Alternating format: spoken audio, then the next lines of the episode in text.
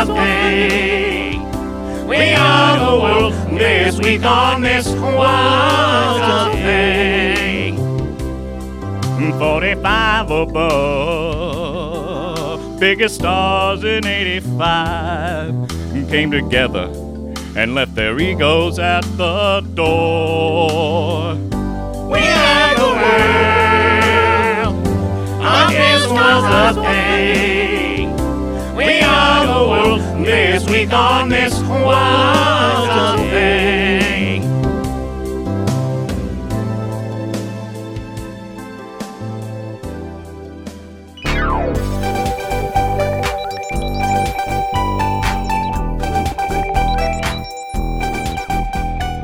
This was a thing. Whoa. This was a thing. Whoa. The movie cruising with Al Pacino. Whoa. Cabbage Patch Dolls and Teddy Ruxpin. McRib and Cher's Moonstruck. Oscar win. That was a thing. This was a thing. Hi, I'm Rob. And I'm Ray. And you're listening to This Was a Thing, the podcast that dives deep into the cultural happenings of yesteryear. This week we're talking about the 1985 classic benefit song, We Are the World. we are the children. Now, this was a thing because in the 1980s, Ethiopia was experiencing a terrible famine. what, what a transition. Now, this was a thing because Ethiopia. well, I mean, what, this is why it was a thing. Yes, it, no, was, you're right. It was I'm sorry. experiencing a terrible famine. A, a group of some of the biggest names in music at the time got together in 1985 to record a song that would help benefit the people of Africa in need. Now, Rob, I know you're not really a pop music kind of guy, but no. based on your response to "We Are the World," I know you know this song. We are the world. We, are, the, chil- children. Yeah, so you know the song. Uh, You- we're you- the ones who make a brighter day, so let's, Let's start start, living. Oh, giving. Yeah. Oh, not living. That makes sense.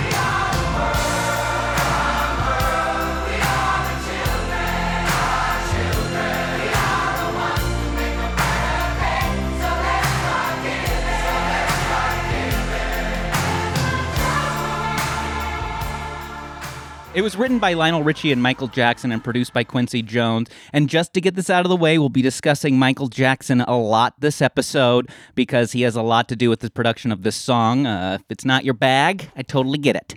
And when I say the biggest names in music, I mean the biggest names in music. Now, the cover of the record did me a solid and listed all the artists alphabetically, so I won't be talking about all these people, but their names at least deserve to be mentioned. Now, remember, the biggest names in music, alphabetical order. Are you ready? Yeah. Dan Aykroyd.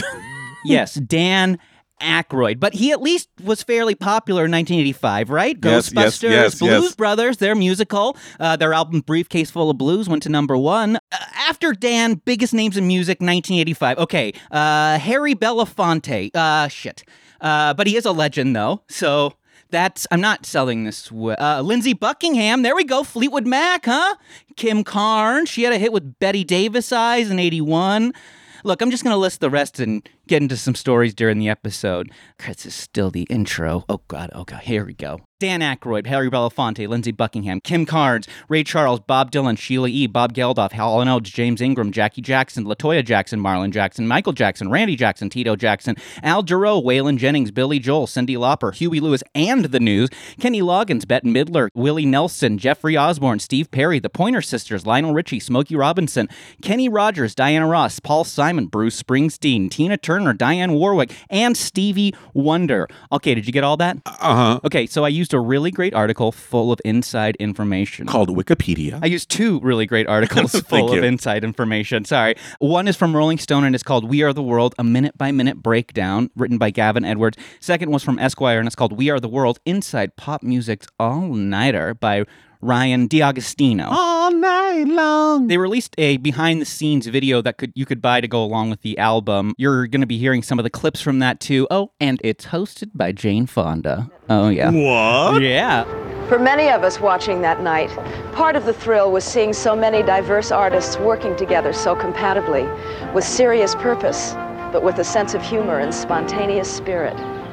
After all, How often have any of us had a chance to see genuine legends like Ray Charles, Bob Dylan, Michael Jackson, Lionel Richie, Diana Ross, Tina Turner, Bruce Springsteen, Willie Nelson, oh, and so many more, all in the same room, sharing harmonies, telling jokes, and even shedding tears.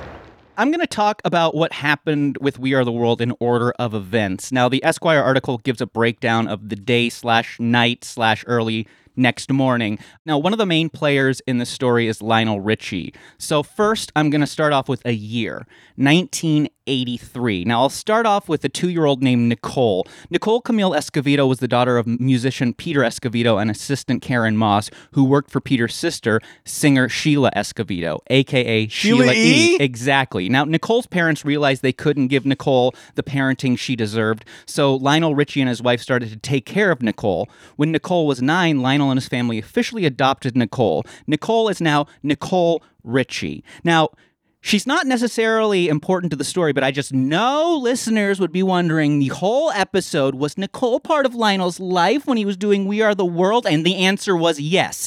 Yes, she was. So for all you Nicole Richie stands out there, there you go. So uh, that's out of the way.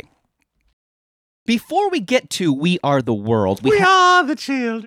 we have to talk about the inspiration.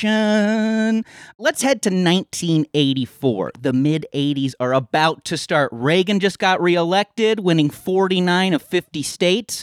Ethiopia was in the midst of a famine that the country hadn't seen in over a century. A BBC News report on October 23, 1984, shocked the UK. The report featured the nurse Claire Bertschinger, who had to choose which children would receive the limited amount of food at the Oh, feeding station Jesus. and who were too sick to be saved. It was really Oy, oy, bad, oy. and it was just, you know, showing the realness of the situation. Uh, Bob Geldof, who was the singer of the Boomtown Rats, saw the telecast and was deeply affected by it. He decided to put together a benefit record to release by Christmas that year. Now, remember, the news report was on October 23rd, so he wanted to have it out by Christmas, so two months. Now, uh, November 25th, 1984, Geldof was able to bring together some of the biggest names in UK pop music together, plus some members of Kool and the Gang, to record and release Do They Know It's Christmas in time for Yes. Christmas 1984. Now, it was released under the group name Band Aid.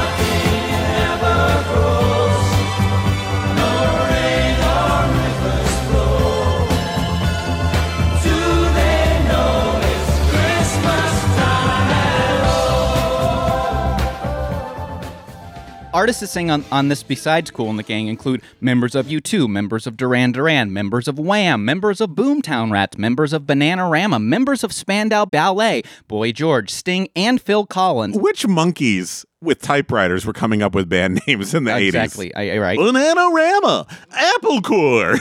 Is this milk fresh? Now, Do They Know It's Christmas was released in the UK on December 3rd, 1984. It only took about a week from recording to release, and it entered the UK singles chart at number one and stayed there for five weeks, becoming Christmas number one. Christmas number one is whatever the song is at the top of the UK charts is that year on Christmas time. A lot of times it's a novelty song or Christmas related. So that's an actual thing they look at.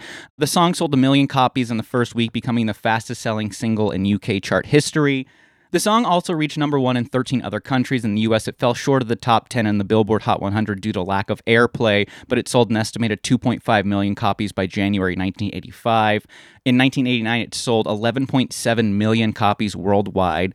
Geldof hoped that it would raise 70,000 pounds, which is about $83,000 for Ethiopia, and within a year, it raised 8 million pounds, Great, which is great. 9.5 million. Now, Harry Belafonte, who I mentioned earlier, wasn't just a singer, but he was a social activist. After seeing what Band Aid did with Do They Know It's Christmas, he had an idea. Now, this is from Esquire. Harry Belafonte saw the report about Ethiopia and had an idea to organize a concert for an all African American musicians to raise money for the cause. He called Ken Kragen for help. Harry, Kragen said, the thing about concerts is it's next to impossible. Kragen used to manage Harry Chapin, the superstar free spirit of the 70s, until the day Chapin died in a car accident in 1981. Chapin was always raising money to fight hunger and homelessness. Kragen had been trying to put together a blockbuster concert to support Chapin's legacy, and the logistics were hell. But he had another idea. Not a concert, a song. Geldof sh- has shown us the way, Kragen told Belafonte, and we got bigger stars here. Let's go right from the Billboard chart. Who's big? We want to sell records.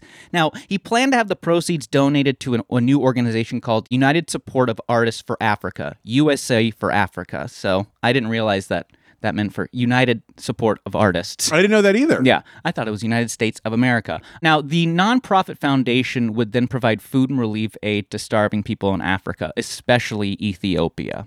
Harry Belafonte contacted entertainment manager and fellow fundraiser Ken Kragen. Like I said, he asked his client Lionel Richie, who recently had his hit All Night Long, and Kenny Rogers be involved. You know when to fold them, right? Now, Kragen and the two musicians agreed to help Belafonte and in turn enlisted the participation of Stevie Wonder. Now, Quincy Jones was asked to co produce the song. He was taking time out of his work on the film The Color Purple. Quincy Jones also telephoned Michael Jackson to get on board. He had released Thriller in 1982, and he was actually just finishing up a tour with his brothers.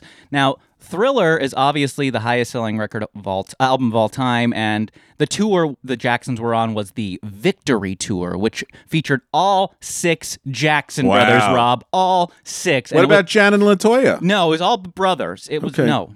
No. It's guys' night. Now, Stevie Wonder wouldn't end up being available to help write this song. He was in the middle of working on the music for the 1984 Gene Wilder film, The Woman in Red. uh, uh, uh, I just called to say I love it was his you. biggest hit, and he would Win the Oscar. exactly for best original song. So I God awful movie. Ever seen the movie? No. It's atrocious. Really? It's atrocious. well, at least it has a good soundtrack. It is. Uh, now, with Stevie unavailable, that left the songwriting to the songwriting team of Lionel and Michael. They would write it at Jackson's Encino Estate, Havenhurst. Uh, they wrote it night over the Things coast. you never thought you'd hear. Encino Estate. Oh yeah, exactly. I didn't realize that he had an Encino estate, but I guess Joe Jackson bought it when they moved here from Indiana. Um, and so, Pasadena Pied de Terre. and I think his daughter still, uh, Michael Jackson's daughter, still lives in the home. Does she really? Yeah. Uh, now they wrote at night over the course of a week, working on melodies and the lyrics in Michael's bedroom. So I guess there wasn't any other rooms to write in. Uh, now Not they, in a mansion, no. they wanted it to sound like an anthem, but also have it be memorable, you know, and it would be a simple to sing, you know, easy peasy, you know, something, an anthem, an easy singable anthem, you know. Michael's older sister Latoya talked to People magazine about being there. I'd go into the room wh- where they were writing and it would be very quiet, which is odd since Michael's usually very cheery when he works. But it was very emotional for them. She also later said that Michael wrote most of the lyrics, but he's never felt it necessary to say that.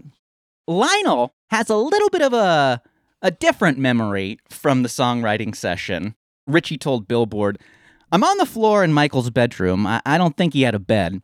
He just slept on the floor. Uh, there's a bunch of albums around the wall, and there's a carpet and a little bench. I'm writing the first ver- verse.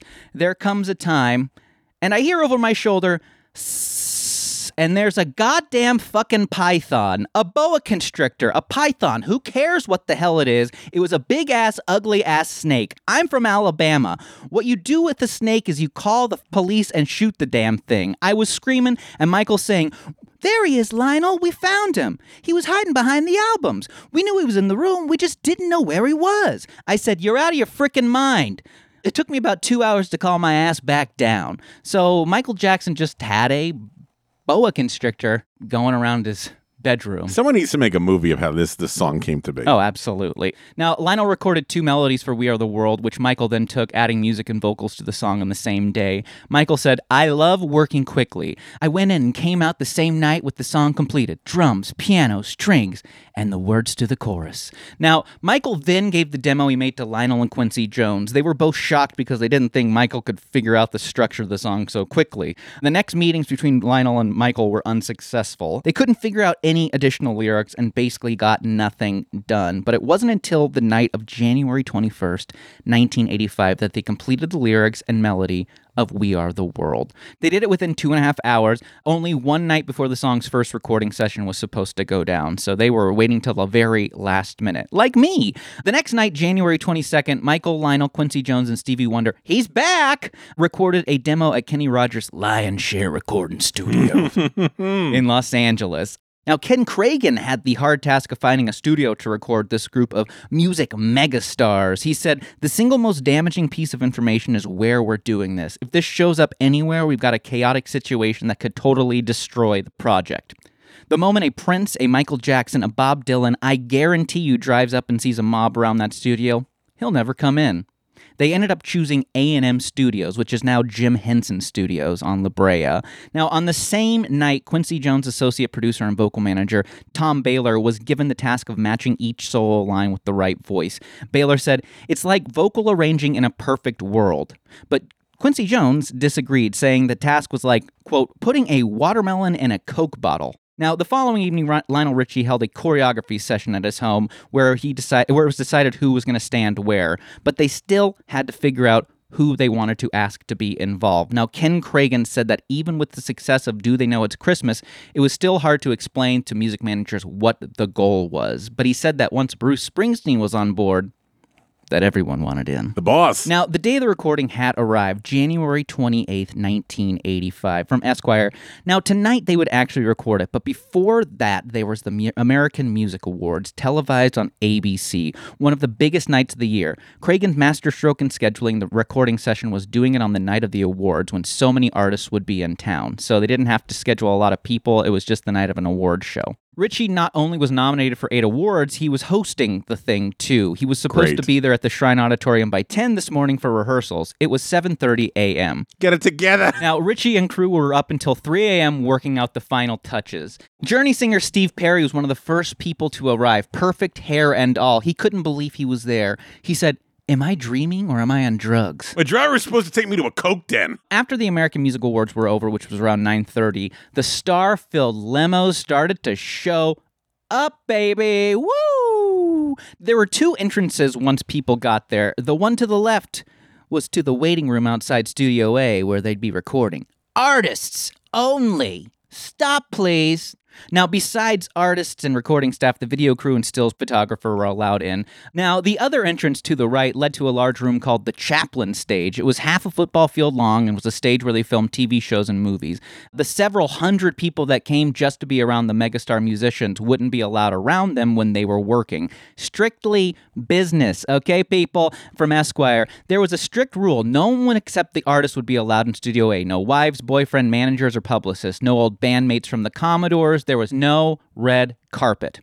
Separating everyone from their families was the toughest part because everyone wanted to walk their wives and mothers and fathers and everyone, the family members, into the recording studio, Richie says. And we had to go, no, the families are over to the right. The artist will be over to the left. Now, even supermodel Christie Brinkley had to stay in there. She was engaged to Billy Joel and was a megastar in her own right, but that didn't matter. She wasn't on the track. Now, other people who had to stay in the Chaplin stage were Steve Martin, Brooke Shields, world champion Los Angeles Laker Kareem Abdul Jabbar. Now, Dionne Warwick was doing a residency in Las Vegas and recalls that Steve Wynn had given her the night off to participate, flying her to Los Angeles for the night in his jet.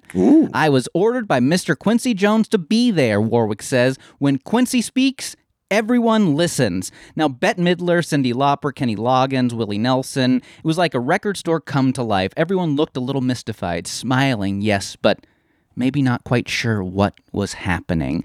At one point, the gate opened for a man on foot. Springsteen.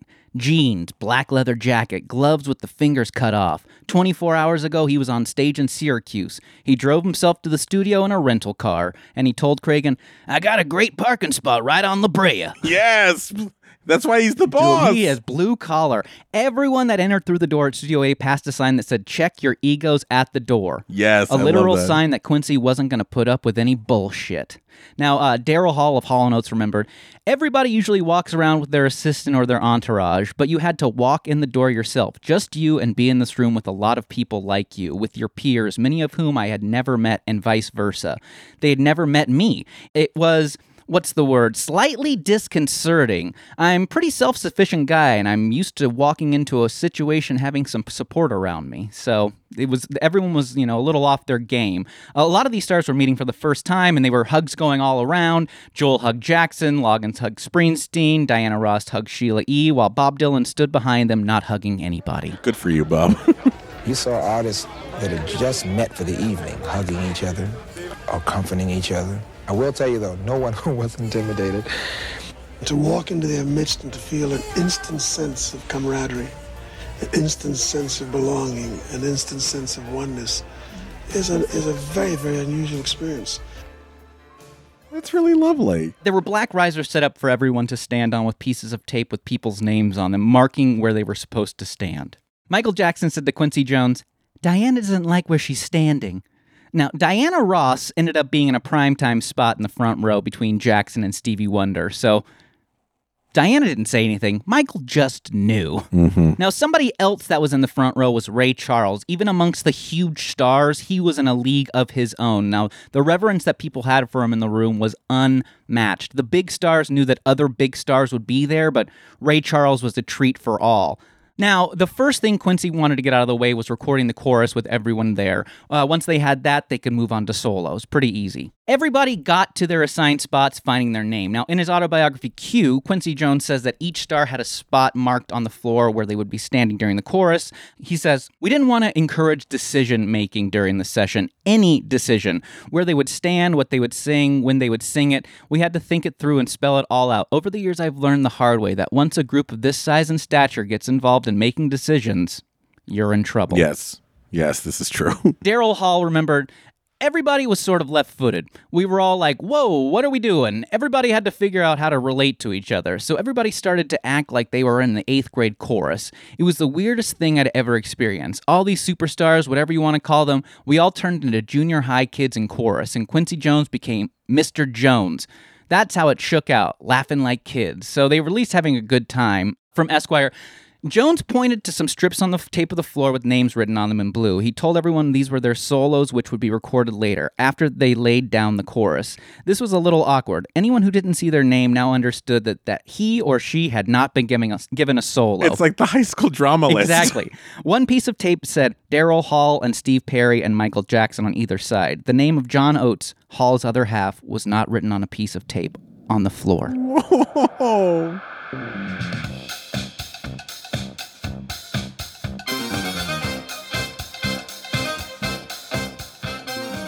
Happy New Year, Ray. Happy New Year, Rob. Any resolutions? Yeah, to be more generous. You? Same. I wonder if any of our listeners wish to be more generous too. Well, listeners, if generosity is on your resolution list, head on over to patreon.com. That's P A T R E O N.com and search for This Was a Thing and set a monthly donation. Even a dollar helps us. Your contributions help us continue doing what we're doing. And if your resolution is to get rid of all your fatty foods and start a healthy diet, please mail me all fatty foods courtesy of the UPS store on Amsterdam Avenue. Stop mm. that. Mm. May this year bring you happiness, health, and Howard the Duck. Miss Cleo foresees a wonderful year ahead. The cards don't lie. Now, before they were about to start, Quincy Jones introduced a very important person when it came to the project Bob Geldof, the man who put together Do They Know It's Christmas? And I don't know if we in particular can conceive of nothing, but nothing is not having a cardboard box to sleep under at minus 10 degrees. Nothing is not having any drink to get drunk on, not having water. And you walk into one of the corrugated iron huts and you see meningitis and malaria and typhoid buzzing around in the air, and you see dead bodies lying side by side with the live ones, and on a good day, you can only see 120 people die slowly in front of you. And in some of the camps, you see 15 bags of flour for 27,500 people. And it's that that we're here for. And I don't want to bring anybody down, but maybe it's the best way of making what you really feel, why you're really here tonight, come out through this song. So thanks a lot, everybody, and let's hope it works. Around 11:45 p.m., about 2 hours into the session, they were still trying to figure things out and something that they, they still didn't understand completely were the lyrics. Now, was it Better Day or was it Brighter Day? Whichever one feels good to you. Which one feels better or brighter? Brighter is the one everybody's leaning to, right? Maybe a change. Nah, I think they should be brighter all the way around. I feel like everyone was singing brighter. This is brighter? No better, brighter. Yeah, that's going to be brighter now. A better half more bite. I don't want to open a can of worms. Stay with brighter. So we don't ever sing nothing but I said, No, no better. It's brighter. It's true. we make it brighter every day. It's true we make a brighter day, just you and me, instead of better. Everybody say brighter, because that's what they're saying, they're saying anyway. The footage that you're showing me is so incredible because all of these people are huge freaking stars and none of them look it. Yeah. They look like you're in the high school choir yeah, trying to figure just out. trying to figure out exactly. Mr. Jones? Yeah, exactly. Is it brighter or better? Yeah. You know- I, I don't care. You Yeah. know, there's some kiss ass in the in the class. Oh, here. absolutely. Even with the disagreements, they still pushed on, still knowing what the end game was. Now, this is from Esquire. But it must be said, when the group sang together, hitting every note of the chorus Jackson and Richie had written, full volume, it felt like a new sound, something human ears had never experienced. Session photographer Henry Diltz was standing next to Jones, seeing it through his camera, but hearing it with his whole body. The heavenly choir, he recalls. Like I mentioned, everyone was excited to see and meet the fellow stars from Rolling Stone. Al Jarreau took the opportunity during the sessions to introduce himself to Bob Dylan. Bobby, in my own stupid way, I just want to tell you I love you. Dylan walked away from Jarreau without even making eye contact. Now, according to David Breskin of Life magazine, Jarreau then said, My idol! and started sobbing. Poor Al Jarreau. They're tired. Uh, it got to be 4 a.m., and it was finally time to start recording the solos. Now, Lionel gave himself the first line of the song. He wanted to get out of the way. Lionel remembered, I looked at the talent that was coming that night and I wanted to get out of the way early because when you start thinking Ray Charles is coming in that lineup, there's Springsteen sitting over there in the corner, and there's every major power singer in the world coming down that pipe. You know what? I wanted to get out of the barrage as soon as possible. So, you know, he wanted, that was smart. From Esquire, the soloists stood in a semicircle, each taking a line with the next person coming in, uh, in on harmony, then doing their own line and so on. After Richie and Stevie Wonder opened the song, the next duo was Kenny Rogers and Paul Simon. Rogers was a big guy, six feet tall. The way he moved around was big. His hands were big. His beard was big. Simon was five foot two. Their voices together created perhaps the greatest unexpected alchemy on the recording. There are people dying. Oh, it's time to lend a hand to life, the greatest gift of all. Next up was James Ingram, who probably has one of my favorite voices of the bunch. He's in what seems to be a silver tracksuit. Now, I was expecting him to squirt himself with a bottle of water because that's what he was looking like. Now, he had a number one hit with Baby Come to Me in 1982. Now, James leads us into Tina Turner, and Tina leads into Billy Joel. Tina is at full peak Tina Turner hair. Now, the headphones struggling to stay on her head. Billy Joel has the most quintessential 80s Wall Street beard I've ever seen on someone who isn't a broker. Either way, he was in his mid 80s peak, currently in between the hit albums An Innocent Man and The Bridge. We all a part of God's great big family. And the truth, you know, love is all we Now, after Tina and Billy was Michael singing the chorus. We are the children. We are the ones who make a brighter day. So let's start giving. Now, after Michael's chorus is Diana Ross's solo. Now, this is also at peak time when Michael started to morph into Diana Ross. So, just to give you an example. now, around 4:30 a.m., hamburgers appeared, and Miss Diana Ross was passing them out to the crew that was there. Now, she tore her burger in half and gave half to Tommy Trbovich, the music video director. He remembered. She said, Come here, come here, you haven't eaten. He says one of his clearest memories of the night and one of the few he didn't see through a lens. I don't want to say she was, let's just say she had been difficult other times I had worked with her. So she went Yes. from being a diva to a hamburger slinger. it's burger time. It's burger time, Nothing baby. puts a smile on Diana Ross's face like slinging burgers. Now, after Diana Solo, it's future Twitter celebrity Dionne Warwick's part. She paired with Willie Nelson. Willie almost forgets to come in. Uh, Willie was definitely high. Yeah. Then Al Jarreau jumps in with that sweet, sweet jazz voice.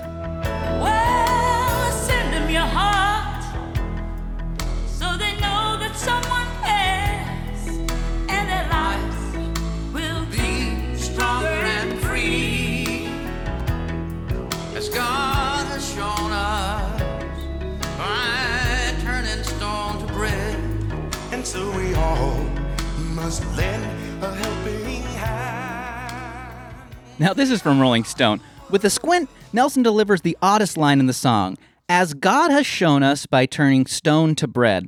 Now, actually, there is no biblical passage where God transforms stone to bread, although he gets a shout out for bringing forth all food from the earth in Psalms 104. In Matthew 4, however, the devil comes to Jesus Christ in the desert after he's been fasting for 40 days and trying to tempt him, tells him that he should change the stones into bread. Christ spurns him with the aphorism, Man shall not live on bread alone. Now, the bottom line when people are suffering from famine, it seems cruel to bring up the possibility of stones being edible, which I thought was an interesting point that was made by Rolling Stone. Now, Thank you. After Dionne, Willie, and Al Jarreau, we get some Bruce, some Kenny Loggins, Journey Hunk, Steve Perry, Daryl Hall, more Michael, Huey Lewis singing Prince's line. Then Cyndi Lauper jumps in with a big ol' wow, wow, wow. Unfortunately, Cyndi's super 80s jewelry was too loud for the engineers. We had a lot of uh, bracelets. Oh, is that? Oh, my earrings. Oh, sorry. Oh,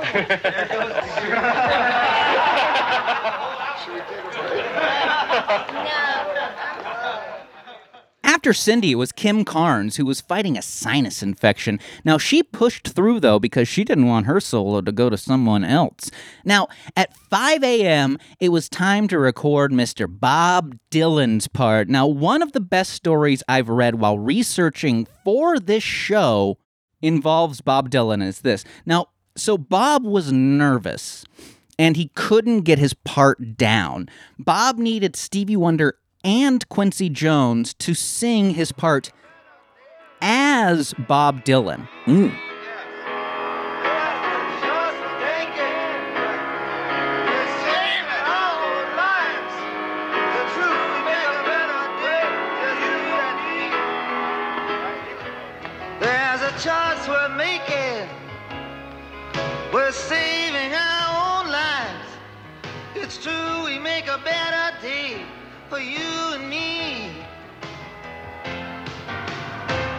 that sort of it? Sort of like that? Bob is the freshman in choir. Just imagine Stevie Wonder doing a Bob Dylan impression for Bob Dylan so Bob Dylan can learn to sing his part like Bob Dylan. It's very trippy. After Bob finally got his part the way he wanted, he gave what was probably only his second smile of the evening after a hug from Quincy. So Bob likes affection. two smiles from Bob Dylan in one night is pretty good. Now, Bob walked back to the risers, and then it was time for the boss to step up. I know. Now, here is Quincy talking about Mr. Bruce Springsteen. Guy is probably one of the hardest working cats I've ever met before in my life. I kept waiting for him to get tired and sit down and rest. He kept saying, Want me to do it again?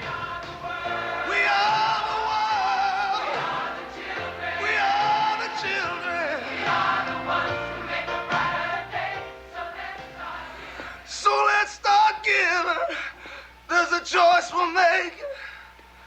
Yeah, we're saving our own lives. It's true, we make a better day. Bruce was the last to sing his parts for that night. So around 8:20 a.m., people started to leave the recording studio. They were done for now. Put in a long day. They would come back a few days later to record a few more parts, mainly James Ingram, Stevie Wonder, and some more Ray Charles to add in at the end of the song, you know, to fill it out. So you show me what you want now and where you want it, babe, and then that's all you have to do. Go, one shot through. We are the world. There's every word that you want to use professional on. In the music business is Ray Charles. I call him the one take genius.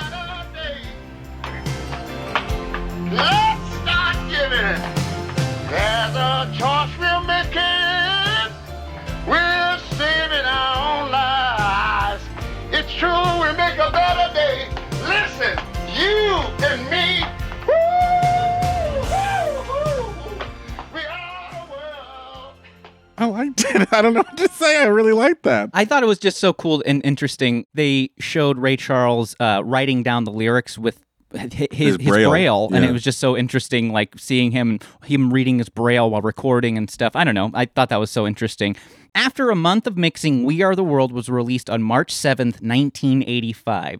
In the US, it was a number 1 hit on the R&B singles charts, the Hot Adult Contemporary Tracks charts, and the Billboard Hot 100 were remained for a month. Now, outside of the US, the single reached number 1 in Australia, France, Ireland, New Zealand, the Netherlands, Norway, Sweden, Switzerland, and the UK. The song peaked at number two in two countries, Germany and Austria. The single was a commercial success. The initial shipment of 800,000 We Are the World records sold out within three days of release. The record became the fastest selling American pop single in history. At the Tower Record Store on Sunset Boulevard in Hollywood, a thousand copies of the song were sold in two days. Store worker Richard Petipus said, A number one single sells about 100 to 125 copies a week. This is absolutely unheard of. So, a thousand copies in two days. So, that's insane. By the end of 1985, We Are the World had become the year's biggest selling single. Five years later, it was revealed that the song had become the biggest single of the 1980s. We Are the World was eventually cited as the best selling single in US and pop music history. The song became the first single to be certified multi platinum. It received a four time certification by the Recording Industry Association of America. The estimated global sales of We Are the World are said to be about 20 million copies sold. Now, critics were mixed. Some said it sounded like a Pepsi jingle, while some felt lines like, We're saving our own lives were self serving. But it didn't matter what they thought. It was a hit and it was putting money towards a great cause. Now, at the 1986 Grammy Awards, the song and its accompanying music video won four awards Record of the Year, Song of the Year, Best Pop Performance by a Duo or Group with a Vocal, and Best Music Video Short Form. And the 1985 MTV Video Music Awards won the award for Best Group Video and Viewer's Choice. The People's Choice Awards recognized We Are the World with Favorite New Song Award in 1986, and also in 1986, the American Music Awards, which it all kind of was the beginning of this, named We Are the World Song of the Year and honored organizer Harry Belafonte with the Award of Appreciation. Four months after the release of We Are the World, USA for Africa had taken in almost $10.8 million, which is equivalent to about $27 million today. The majority of the money came from the record sales within the US. Members of the public also donated money, almost 1.3 million within the same time period. So they were making a lot of money for this cause. In May 1985, USA for Africa officials estimated that they had sold between 45 million and 47 million dollars worth of official merchandise around the world. Organizer Ken Kragen announced that they would not be distributing all the money at once. Instead, he revealed that the foundation would be looking into finding a long-term solution for Africa's problems. He said, "We could go out and spend it all in one shot. Maybe we'd save some lives in the short term, but we would be it would be putting a band-aid over a serious wound." Kragen noted that experts had predicted that it would take at least 10 to 20 years to make a slight difference in Africa's long-term problems. So, it was going to take a while. Now, since its release, We Are the World has raised over 63 million, which is equivalent to 156 million today for humanitarian causes. 90% of the money was pledged to African relief, both long and short term. The long-term initiative included efforts in birth control and food production. The remaining 10% of funds was earmarked for domestic hunger and homeless programs in the US. Here's what Lionel Richie said about We Are the World. We came in like little kids on their first day of kindergarten, and we were all kind of looking at each other, but we didn't quite. Oh my God, there's a, this kid over there, and there's that other kid over there. Everyone was kind of freaked out standing next to each other for a brief moment, and then all of a sudden we realized it's not about us. We're, all, we're actually using our voice and our celebrity to save some people, and it's about us giving everything we have to save their lives. So I think the brilliance of that evening was we started out as 45 artists looking at each other and going, Yeah, I'm famous and you're famous. We left as a family. Oh. And what about Dan Aykroyd? The great singer Dan Aykroyd? Now, this is from Rolling Stone. So, how did he end up as part of USA for Africa? Totally by accident, he told New Hampshire Magazine in 2010. My father and I were interviewing business managers in LA, and we walked into this office of a talent manager, presumably Kragen, and realized we were in the wrong place. I was looking for a money manager, not a talent manager. I managed myself at that time and always have. But he said, So long as you're here, would you like to come and join this We Are the World thing? I thought, How do I fit in here? Well, I did sell a few million records with the Blues Brothers, and in my other persona, I am a musician. So I showed up and was a part of it. That's the, that's the right answer. Now, when we get back from the break, we'll talk about some other celebrity led concerts and songs, some that were good, some that weren't so good. Oh. This was a thing, this was a thing. And now, this is a sketch.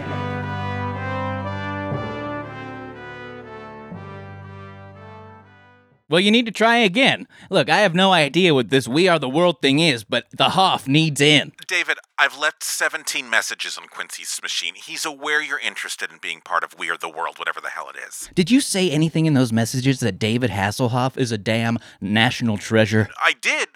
I'm not sure how much leverage being a national treasure in Germany will get you. Look, I already translated it. Wir Welt. That's We Are the World in German, okay? Uh, that, that's at least another 50k sold. That's mucho, mucho Deutsche Marks. Hey, if it makes you feel any better, it's going to be primarily acts known for their music. They're doing it right after the AMAs, for God's sake. The amount of actors is very low, Hoff. Very low. But I'm not just an actor. That's what you told me. That's why I fired my old agent and hired you. You understand the package. That is the Hoff. And I'm not just talking about my penis package. No, no, no. I'm talking about the whole Hoff kit in caboodle. Trust me, baby. I know you got the goods. So do our friends in Deutschland. yeah, yeah. So what actors are going to be there? Well, Dan Aykroyd got asked, but it was by accident from what I understand, and they're not going to welch with Dan Aykroyd. I mean, the man's been through so much in the last few years. Yeah, that's true, Belushi. Spies like us. Ah, man. Well, who else? Do you count Kenny Rogers as the gambler? No one counts Kenny Rogers as the gambler. right, right. oh, hold on. Someone's on the other line. No, no, no. Hello, this is Hoff. David, KITT here. I'm just coming from this party on Tito Jackson's driveway, and you'll never guess what happened. Michael put his glove on the side view mirror, didn't he? Even better, David. I was asked to end the famine in Africa, David. Can you believe that? Me, a little old 82 Firebird Trans Am that's powered by an advanced microprocessor. Are you delivering food or something? What, what, how, how are you going to get there? What is it? What are you, what are you going to do? Just show off? No, David. They asked me to sing a song called We Are the World. They're recording it at A&M Studios on La Brea. You know the one. Used to be Chaplin Studio. Anyway, they asked me to come in and at least sing in the group number. Tito even said that Lionel has a spot for me on the floor right next to Diana Ross. Diana Ross, David. Can you imagine? Uh, ho- hold on, hold on one second. Um, I, I gotta, ho- just hold on. Where are you going, David? Hmm. That hack agent is on the other line, isn't he? Yeah, yeah, just, just hold on, hold on, hold on. The car got a goddamn invite. They just installed barn doors, Hoff. It was a pity invite. Du bist gefreut. Fired? Duh. That's Russian. You are international, Hoff. Thank you. This was a sketch. So, shortly after We Are the World on July 13th, 1985, Bob Geldof put the benefit concert Live Aid to help raise more funds for the famine relief. Two concerts were held simultaneously in London and Philadelphia. Wembley Arena in London and JFK Stadium in Philadelphia were both filled to the brim. It was the largest satellite link up and television broadcasts of all time. There was an estimated viewing audience of, get this, 1.9 billion people in 150 countries, nearly 40% of the world's population. 1.9 billion people in 100 that, I mean that's that that blew my mind reading that. There was an expose published in Spin magazine saying that some of the funds raised were used by Ethiopian government to purchase weapons from the Soviet Union, but that's a story for another episode. Now Bob Dylan was a performer at Live Aid and said this during his set. I hope that some of the money, maybe they can just take a little bit of it, maybe, one or two million, maybe, and use it, say, to pay the mortgages of some of the farms and the farmers here owe to the banks. That quip sparked the idea for Farm Aid. Now, Farm Aid was on September 22nd, 1985. Willie Nelson, Neil Young, and John Mellencamp organized the music festival to benefit American farmers. 80,000 people were in attendance and it raised $9 million. And there's been a Farm Aid almost every year since, including a Zoom one during COVID lockdowns. After a 7.0 magnitude earthquake devastated Haiti in 2010, Quincy Jones and Lionel Richie got another group of recording artists together to cut another We Are the World, this time for Haiti. 2010 was also the 25th anniversary of the original song. They recorded at the same studio and the session took 14 hours. This time, 85 musicians in total were involved, and it was after the Grammys, so people were in town. Titled We Are the World 25 for Haiti, it was released on February 10th, 2010. Here is the opening of it. Remember how Lionel Richie got the original opening line? Uh, well, this time it was 15 year old Justin Bieber, followed by Nicole Scherzinger, and then Jennifer Hudson. How the mighty have fallen. There comes a time when we hit a certain call, when the world must come together as one. There are people dying. Oh, when it's time to lend a hand to life, the greatest gift of all. We can't go on. Now, it has the most random mishmash of singers. Uh, we have Lil Wayne, Barbra Streisand, Adam Levine, Tony Bennett, Pink, Enrique Iglesias, Celine Dion, and Haitian artist Wyclef Jean, who also produced. It was panned by critics for its overuse of auto tune while also being, quote, horribly oversung. So there's a lot. It was also panned for the rap section. We all need somebody that we can lean on. Around and see that your dream's gone. When the earth quakes, we'll help you make it through the storm. When the floor breaks, a magic carpet to stand on. We are the world united by love. You know, but that's music. I don't know what, what's the problem. This all leads me to another all star celebrity music event. Now, I don't think this one raised any money, but it raised many eyebrows. Now, at the beginning of the COVID lockdowns in 2020, actress Gal Gadot wanted to do something that was meant to lift spirits. Imagine there's no heaven. It's easy if you try.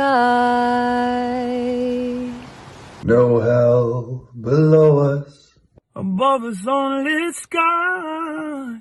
Imagine all the people Living for today. You hear? Imagine there's no countries. It featured self shot clips of celebrities singing different lines from the John Lennon classic Imagine. Celebrities included Kristen Wiig, Sarah Silverman, James Marsden, Jimmy Fallon, Natalie Portman, Pedro Pascal, Will Ferrell, Norah Jones, and Maya Rudolph. Yes, I left other A-listers off the list. There was tons. Well, it was not well received. It got labeled out of touch and cringy. Gal Gadot had the best intentions, but boy, it was not good. Do you remember this? I do not. You don't I remember do the not. Imagine? Oh my god, No. this was like literally. I've never- I don't. It was everyone being at home, and it When was, was this? During COVID? It was like the like, within a, the first month of COVID, and Oh, everyone no, was in I lockdown. know. Now, I'm sure there will be more celebrity songs that raise funds for noble causes in the future. Like mine for those that have moderate to severe plaque psoriasis. Exactly, and Rob and I are trying to get together a. A, a, a group of the all the podcasting men just to, do a, to do a song. Marc Maron is Yeah. going to take the first verse. Exactly. With the rise of social media and the advancement of technology, it's just so much easier for artists to collaborate nowadays. So it's just, you know, you can do it from your phone and go, look at this. We've got a we've got a hit. Now, what do you say, Rob? Won't you join me in a song? I'd love to. Let's play a game. Let's play a game with Mark Schroeder. with Mark Schroeder. Let's play a game with Mark Schroeder. Schroeder. With Mark Schroeder. There's a choice we're making. Will it be A, B, or C?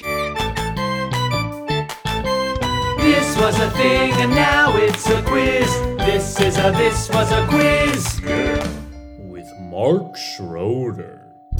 So, Mark, who is your favorite vocalist in We Are the World? Dan Aykroyd. Nice. Yes, Good that's mine choice. too. Yeah, Good choices. Uh-huh. Yeah, I'm always very uh, confused when he popped up in that video. Oh, Like, what, uh, why? But it was, it was a massive hit. I saw the video a bunch, heard the song a ton. Huge hit in 1985. But it got me thinking, what was the world? They say we are the world. What was the world like in 1985? Not pretty, I'll tell you. yeah, you were there, and you were 40 years old. I was there. I had just retired. I was working at Procter and Gamble. We're gonna find out what the world was like in 1985 with a little game called "What Was the World? What Was the Children?" what was the children? Uh, I'm gonna read. You guys are working together on this. I'm gonna read the Oh, name okay. of a person, place, or thing. You guys are gonna work together to determine if that person, place, or thing existed in the year 1985. Oh wow. Okay. great. I'm excited. First noun, Burma. No, it did not exist in 1985. Yes, it did. In 1989, it was changed to Myanmar. Oh, Uh, I'm sorry. I'm sorry. My God. apologies to our listeners in Burma. I'm sorry, Myanmar. How about Czechoslovakia? How about your listeners in Czechoslovakia? Did Czechoslovakia exist in 85? In 1985. Yes. Yes, it did. It was peacefully split into the Czech Republic and Slovakia in 1993. How about Hilary Duff? Yes. No. Hilary Duff. Yeah, because she older than you? Her birthday is September 28th, uh, 1986, I believe. So she didn't exist in 85. No, she d- no, she did not. Yes, She did not exist. It was 1987. 87. But- I, I just know her birthday's two days before mine. How about Rebel Wilson? Did Rebel yes. Wilson? Oh Yes. yeah, Rebel Oh, yeah. Wilson. Yeah. Oh, yeah. She's 1980. 1980 for Rebel Wilson. How about Luigi of Mario and Luigi? We know this. Um, um, Mario and Luigi, yes, was 1985 when the game got released. Uh, yes, that was Super Mario. They existed before that, though, in Mario Brothers, where they were in the pipe. But in '83, he would. So yeah, he did exist. Oh, they were laying Pre, pre, They were laying pipe back then. Oh. What about HPV? Everybody's always talking about HPV. Did HPV even exist back in papilloma. 1985? Human papilloma virus. Is it like a, is this like a new STI in like the grand scheme of things? Did you hear about the new STI? No. What is it called? HPV. Wow, that sounds hot. Do you have it? I, I- I've heard that about 30% of the population actually has it. We're watching this in like a study hall school, Yeah. like school's making us watch this shitty. Uh, let's see, it wasn't around. It was around 1983. Ah, that whole bit and nothing? 83. But hey, uh, you know, you get a point for the bit, so I'm going to give it to you. Uh, it was isolated from the human cervical cancer tissue in 1983. That was the year I was born. Uh-oh. First mobile phone. Oh, Oh, before. yes, before that. Yeah, that was 73 by Motorola. That was around for a while. How about Paul Lynde? Oh, He, was, dead. He died in 82. He died in 82, is correct. Wow. The Dukes of Hazzard. Uh, was done by then. That No. I, ended on February 8th, 1985. That was I was gonna- playing yeah, I in was still 1985. People Wow. were watching the they Dukes filmed of it over Hazzard. in Simi Valley, you know. 1985. Yeah, that makes sense. How about the California Raisins? Oh. I think they came out in 86 or 87. so I'm going to say no. Is that okay? Yeah, that's fine. No. June 1986, Rob. You know your raisins, Dang. baby. You guys experts in what was the world in 1985. And yes. way to go. I'm really I'm proud so of both you guys. Congratulations. Yeah. You really out, know right? that snapshot. If you want to just contribute to uh, to something like you know all the artists contribute to uh, We Are the World, go ahead and go on over to patreon.com slash this was a thing. Five dollars a month old lucy level will get you exclusive content or you can see our website www.thiswasathing.com or head on over to our instagram this was a thing pod. Like us leave us comments. Love us. love us please. I don't know share with your friends. You got those group messages. Go ahead and share some posts. They'd And rate and it. review us. yeah rate and review us. We need to be validated. yeah please. We need something And now to uh, play us out, here's Ray with uh, We Are the World. We are, we are the children. It's beautiful, precious.